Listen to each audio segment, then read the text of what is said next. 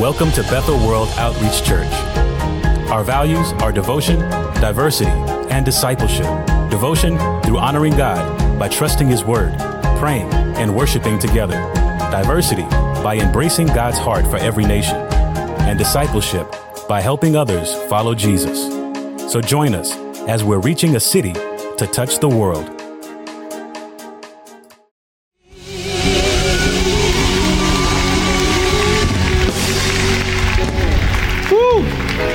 Now, if you need a little incentive of why to come to the Bethel One Conference, for those of you who have only been around Bethel for a year or so, some of the greatest worship that has ever been on the planet has been here. Do y'all know that Israel Houghton used to be the worship leader of this church? Oh, this is true. Uh, so we have some surprise worship. Is Israel's not coming? I want to, y'all. I, I don't wanna- Someone said, Israel coming, I'm coming. No, you just come for Jesus. But anyway, uh, so I want you to come. But the worship will be dynamic. We'll have a little bit longer time to just linger in the spirit, maybe get a little touch, little slang, little, little run, little, little dance, a little stoicism. You know, all of it's going to be there.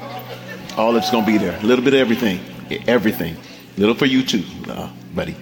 Um, so, uh, all right, here it goes. I have to confess something about myself when it comes to traveling out of town. As a man, when you devise a out of town travel plan, the key thing is to stick to it. And though you have your whole family traveling with you, one of the things you would try to get them to do is to agree with the plan. Because what I'm trying to do as a man is beat my time. I've been traveling to this place for a long time and I want to beat my time. In order to beat my time, I figure out how to get rid of all the delays. So I come up with a plan. The plan is everybody go potty before you leave the house. That's number one. It's, it, that- that's the beginning point. Don't eat snacks until we're three hours in and close to a restroom stop for you to rest yourself, get gas, so we can stay on time to arrive at time. Now it's frustrating. When you have laid out the plan, everybody agrees to the plan, and an hour into the trip, somebody in the back says, Hey, hey, uh, Dad, uh, what's the next rest stop? That's like three hours from now. I don't I wait. We only been going an hour. You back there eating snacks and drinking drinks? Yeah, but I was hungry. But that seed didn't follow the plan. Now we're making an unnecessary stop, and I'm unable to achieve my goal. I'm not only not going to beat my time by five minutes, I'm going to gonna be an hour. And what's happened is I'm upset. But you know when I'm not upset? Is when I mess up somebody else's plan. Mess up somebody else's plan, I'm usually like, why y'all so uptight? What difference do it make? We still gonna get there, ain't we? Now, when I'm driving, don't mess it up. Now, we are a couple of months into the new year, and many of us made plans about how we was gonna spend that new year. If statistics be true, 92% of you have not followed through on your plan. I was going to work out this year. I have worked out recently twice. That's two days. Praise God. But but when I talk to people about my workout regimen, it's like I've been working out since the beginning. Y'all know I'd be working out. It's just been twice. And and I was in so much pain, I just stopped. My plan went out the window. So whatever I wanted to achieve is unachievable. Because now I have forfeited the work that it takes within the plan to achieve the goal. Because I made it not that important to me. Now, it was important to me. I wanted to live healthy. I wanted to eat right. I wanted to do all that stuff. I ate McDonald's two days ago. You know that couldn't be good. Mm-hmm. It's the reason my shirt is untucked. I mean, it is. It is. This is y'all. Have you ever seen me come with an untucked shirt? Do what you got to do, ministries. Plan. Don't buy that domain. I named it first. John, I'm watching John. See, you, you'll go buy that domain. All right. So perhaps some of the plans that God has for man have been under severe attack. Perhaps some of his goals and his ideology, his vision for us, has been thwarted. And even though we are aware of this, we seem to not care because it wasn't the plan we had anyway. Though we know it's a good one, though we know it would achieve an amazing goal, his plan encroaches on our comfort.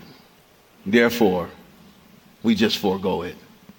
Let's look at the results of that in Genesis 6 um, as we talk about what went wrong with us as pertains to God's plan. Let me, let me just give you, by way of a quick reading, Genesis 5, 1 through, 1 through 5. This is just to contextualize that there was a, some type of standard in the beginning altogether.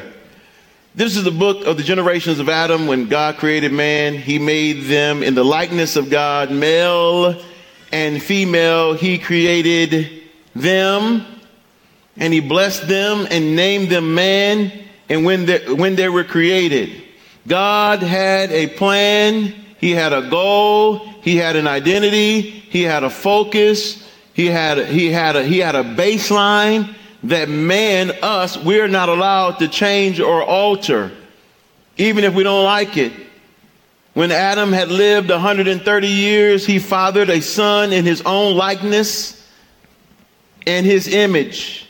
He named him Seth. We, Adam was created in the image and likeness of God, and now Seth is created in the image and likeness of man. The problem with that is that now it's a fallen man.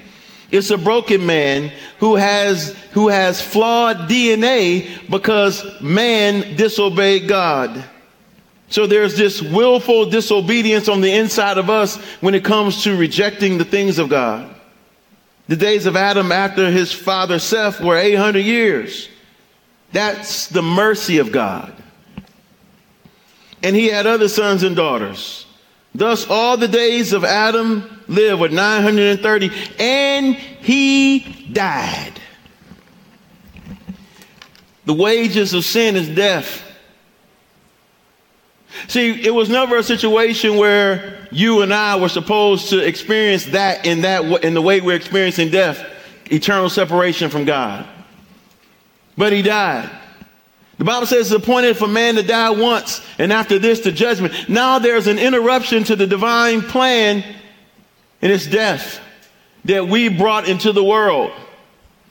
And we have an option whether to reattach ourselves to the divine plan, the divine nature of God, or to play out life based on how we feel, what we think, what we want, how we want to experience the car ride of life. Because after all, isn't life about how you feel and what you get and what you want and your preferences and your plan? Perhaps it's impossible to have his and yours at the same time. The enemy I will deal with first will come out. I'm going to have you read seven verses, and you're going to see contextualize that there's an attack on his plan that's clear in the scripture. You're going to see where the attack comes from. Read Genesis 1, verses 1 through 7. Uh, when you read first verse, that the church didn't, uh, service didn't do well, but I didn't even correct them. It wasn't worth it. Y'all are the congregation that really gets things. So, like, you know, power addiction, timing. If you feel like you're off timing with your neighbor, you know, you just find the rhythm, jump in there. Ready? Read.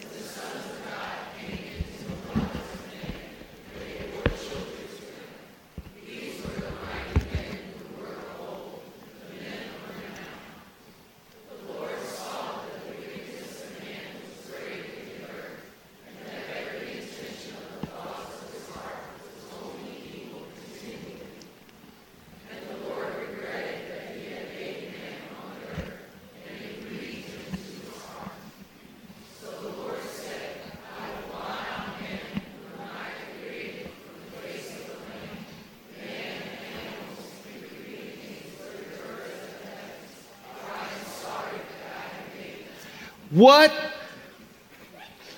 aborting of God's plan made God Himself say, forget the whole thing? I've been on those car rides. Just forget it. Let's turn around and go home. Y'all don't want to listen to the instructions? God, in his frustration with man's affording of his plan, say, you know what? Forget the thing. Forget it. You ain't got to do nothing. Let's just start all over.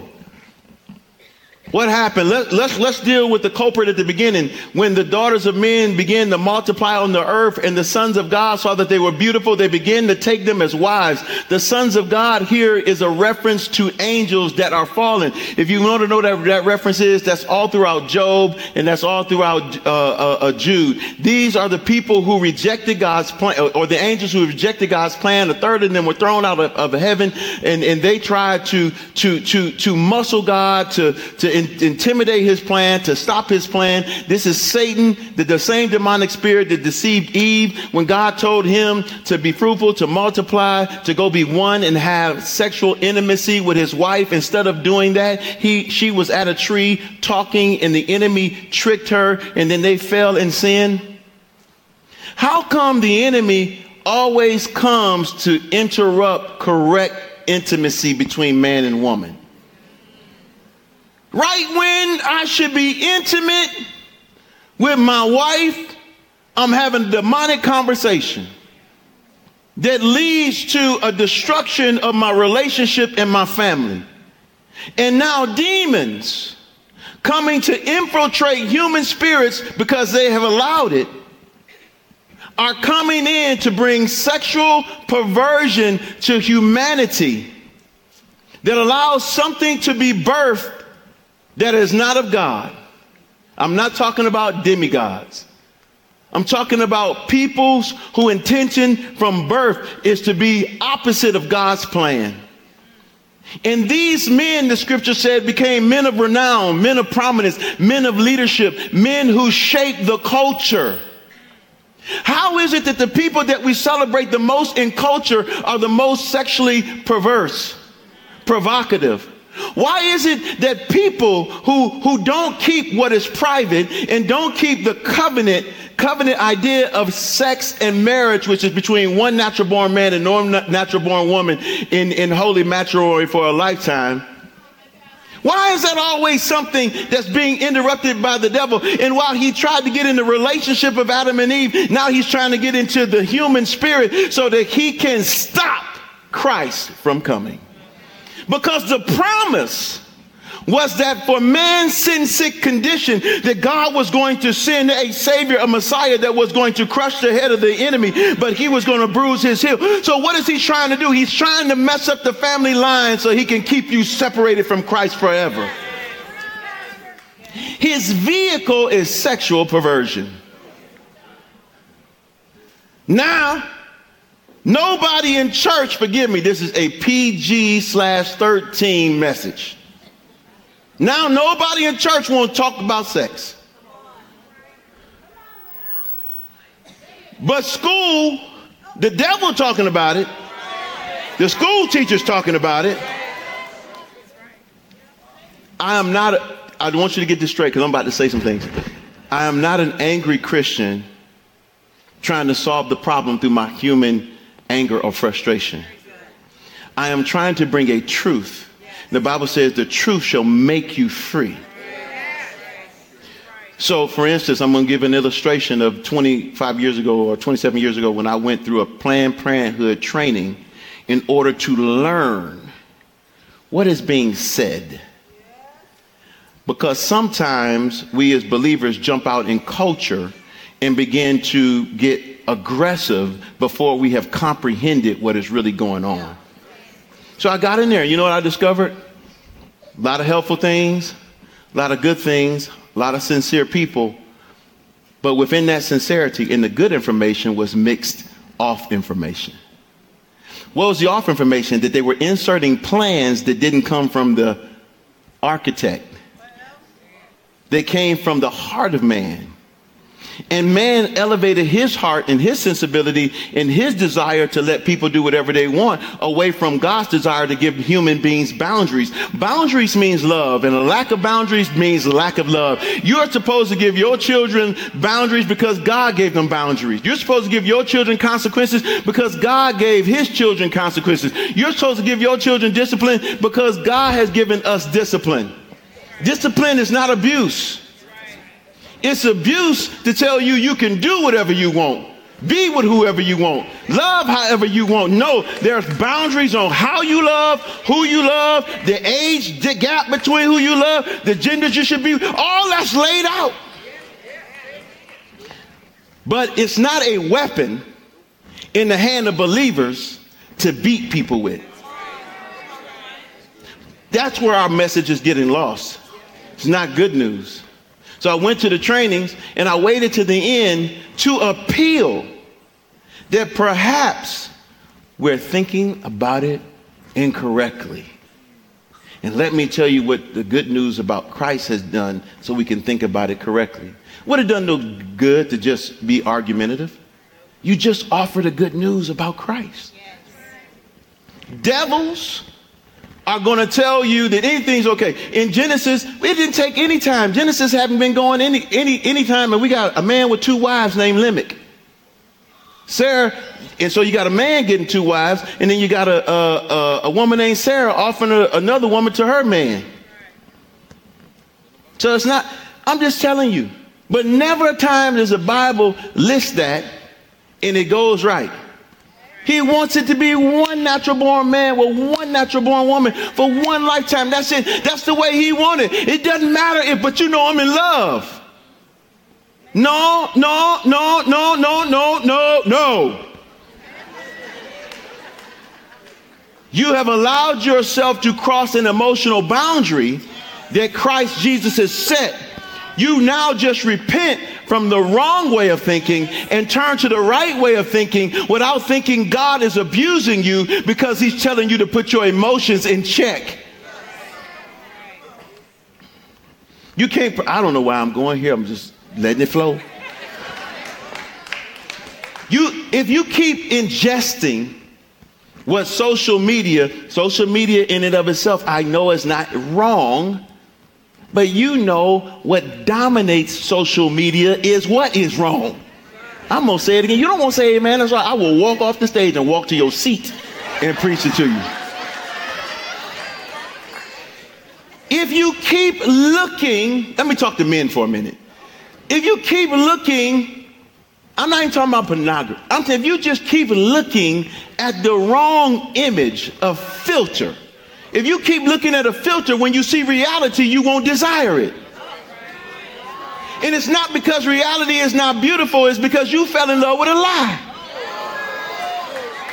And whatever this world has been producing and presenting to you that is opposite of God's plan and His will is a lie. He wants to produce you a modest woman, not a woman in a bikini. That's not what you should be looking at. I'm sorry to make it that plain. And women, you don't need to be saying, look at his muscles. His, his muscles. Muscles, muscles, his muscles.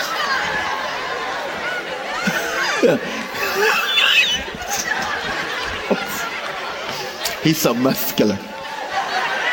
Uh, I mean, uh, Bryson, I'm sorry. It, he's my accountability partner. I'm sorry. I, I went off a little bit. I'm going back. Not only that, the Bible says that the heart of man and the corruption of man had become, become so corrupt that every thought that they ever had was bad.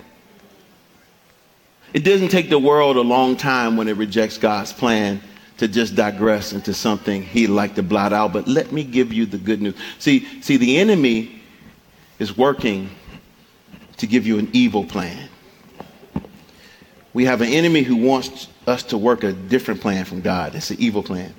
But look at how God wants you to work. For all the evil that was in those verses, look what verse 8 says. But Noah found favor in the eyes of the Lord.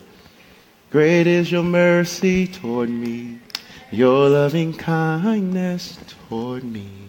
Your tender mercies I see day after day.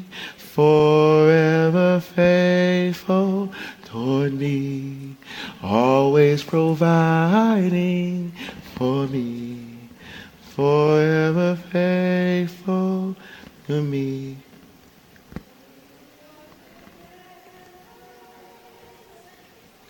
For they are new every morning, new every morning. Great is thy faithful.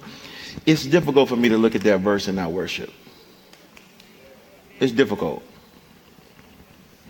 Because when it said Noah found favor, it wasn't talking about how great Noah was, it's how great God is. For they are new every morning, new every morning. Great is thy faithfulness. For they are new every morning, new every morning. Great is thy faithful.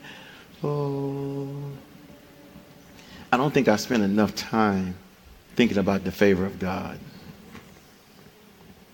I just took a moment to pause for a second and I just want to end the message and go and worship because he's been that good.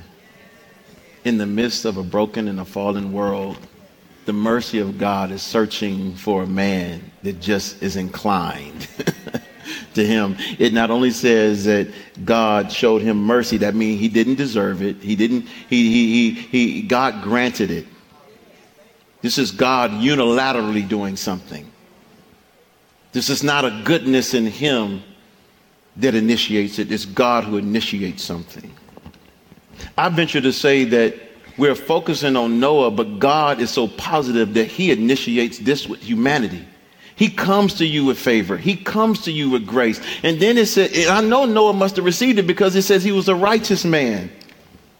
Noah was righteous in his generation. He was blameless and he walked with God. What do I want? I don't want to think about the plan of the world and walking that out, which says I can do what I want, when I want, how I want, with whoever I want. I want to walk out the plan of God that says I do what he wants, when he wants, how he wants. I'm walking with him. What makes Noah good is that he accepts the goodness of God in exchange. His, the Bible says, He who knew no sin became sin for us that we might be the righteousness of God. He, it's like Noah is, is going uh, back to the original scripture because all of the forefathers would have been alive at the same time. All those generations of Adam and all, all those people existed. They had firsthand knowledge of the promise the enemy's head would be crushed. They had knowledge of that. Imagine him saying, in the, in, the, in the midst of a wicked and a perverse generation, I'll stand.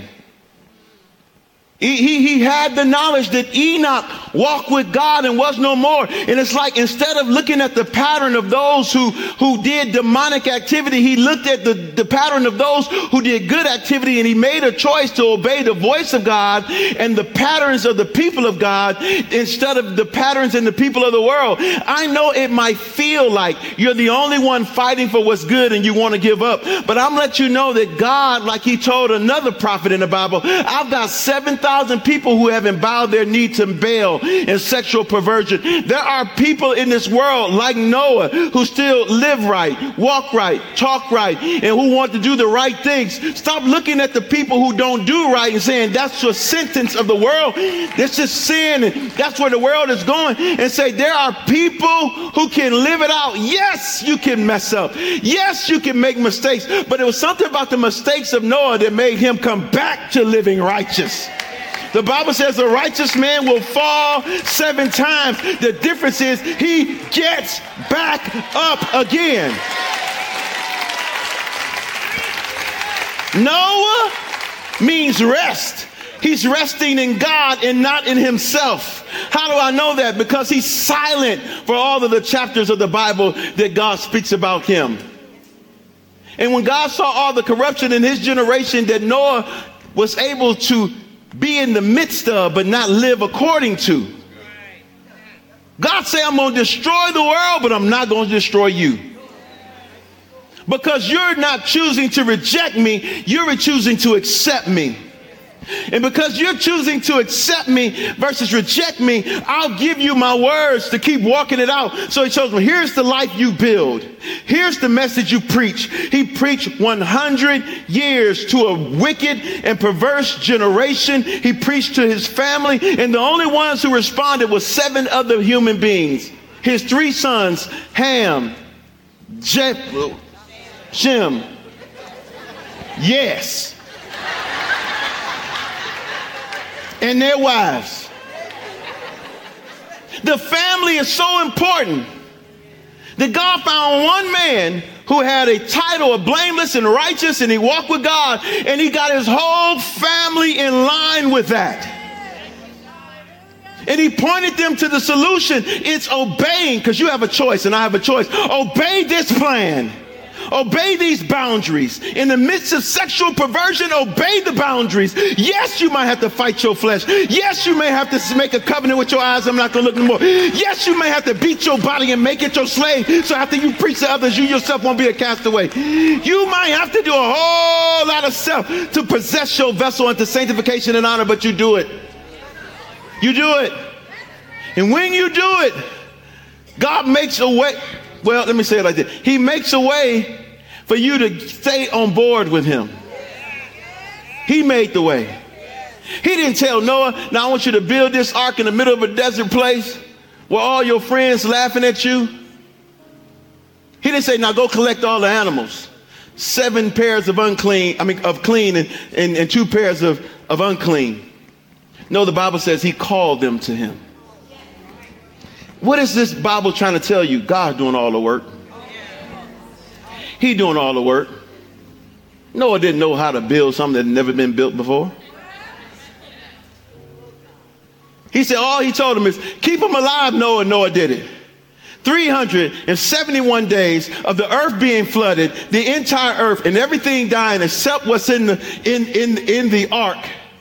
Because God used that tool to save.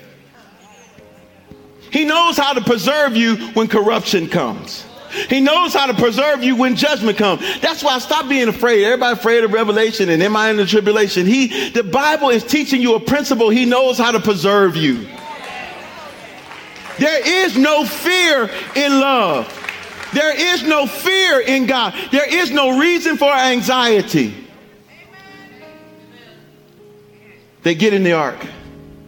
But the scriptures say he comes out. Watch this, because I'm out of time. Watch this.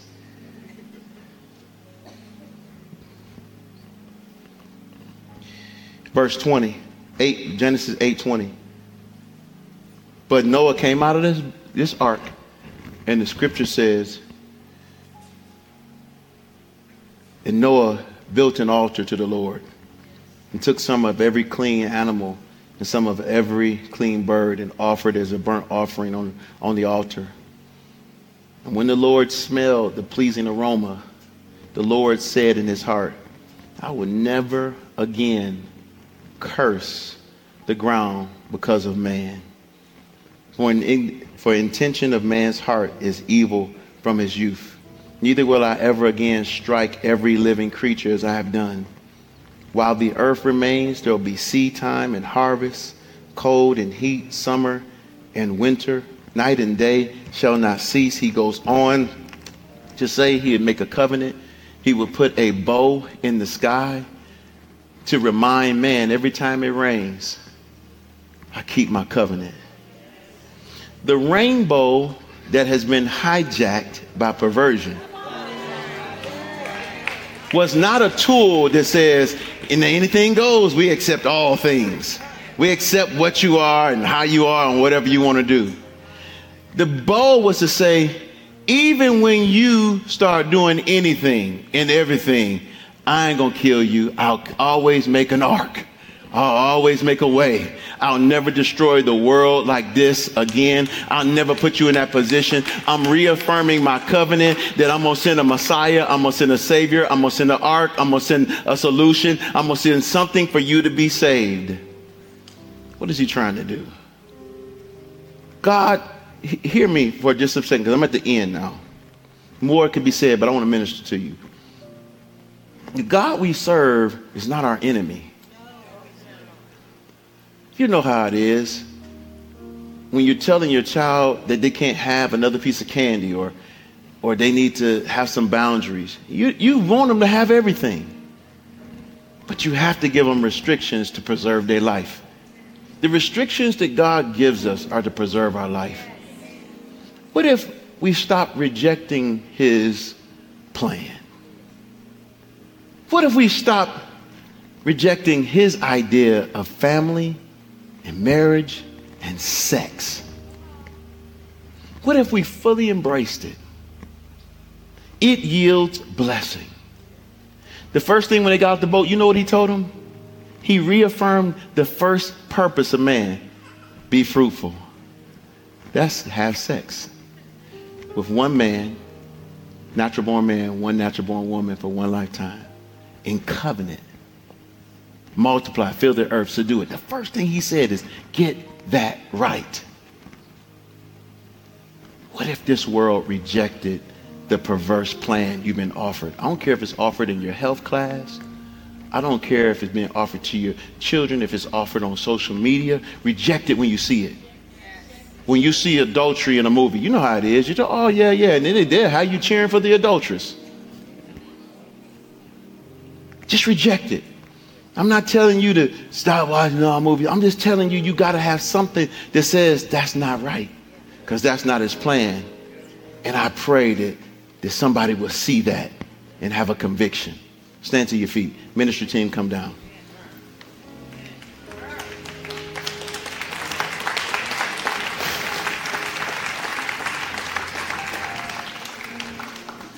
Your loving kindness toward me. Your tender mercies I see day after day. Forever.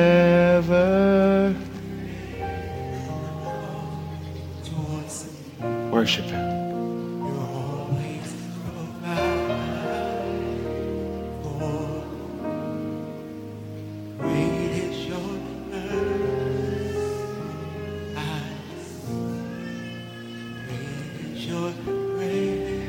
What if that merciful part of God, that grace filled part of God, that full of favor part of God was the part that we offered for a sin sick condition? Let's go out of here before we before I minister to you. Let's go out of here with a commitment. We're not going to minister bad news to people anymore. You know, you're bad, you're bad, you're bad. Let's just minister, he's good, he's good, he's good. He's good, he's good, he's good. Yes, I messed up. Yes, you may have messed up, but he's good. And all the time, God is good. And his love and his favor endures to all generations. That's a powerful message. It will change the world. Let's not be judgmental anymore. Let's be full of the love of God. Telling the truth is love, but tell it in a grace filled way. Not like a club, like a master surgeon. He wants to touch you.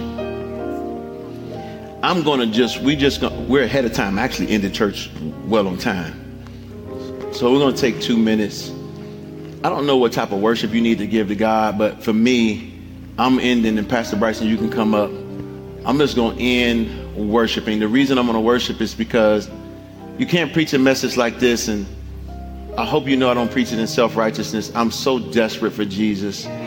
When I'm preaching to you, I'm thinking about my sin nature that God defeats for me. That's what I'm thinking about. I'm thinking about yours. I'm thinking about me. And maybe you want to kneel before him. Maybe I don't know what you need from the Lord, but I'm just as we just going to worship for a couple minutes. If you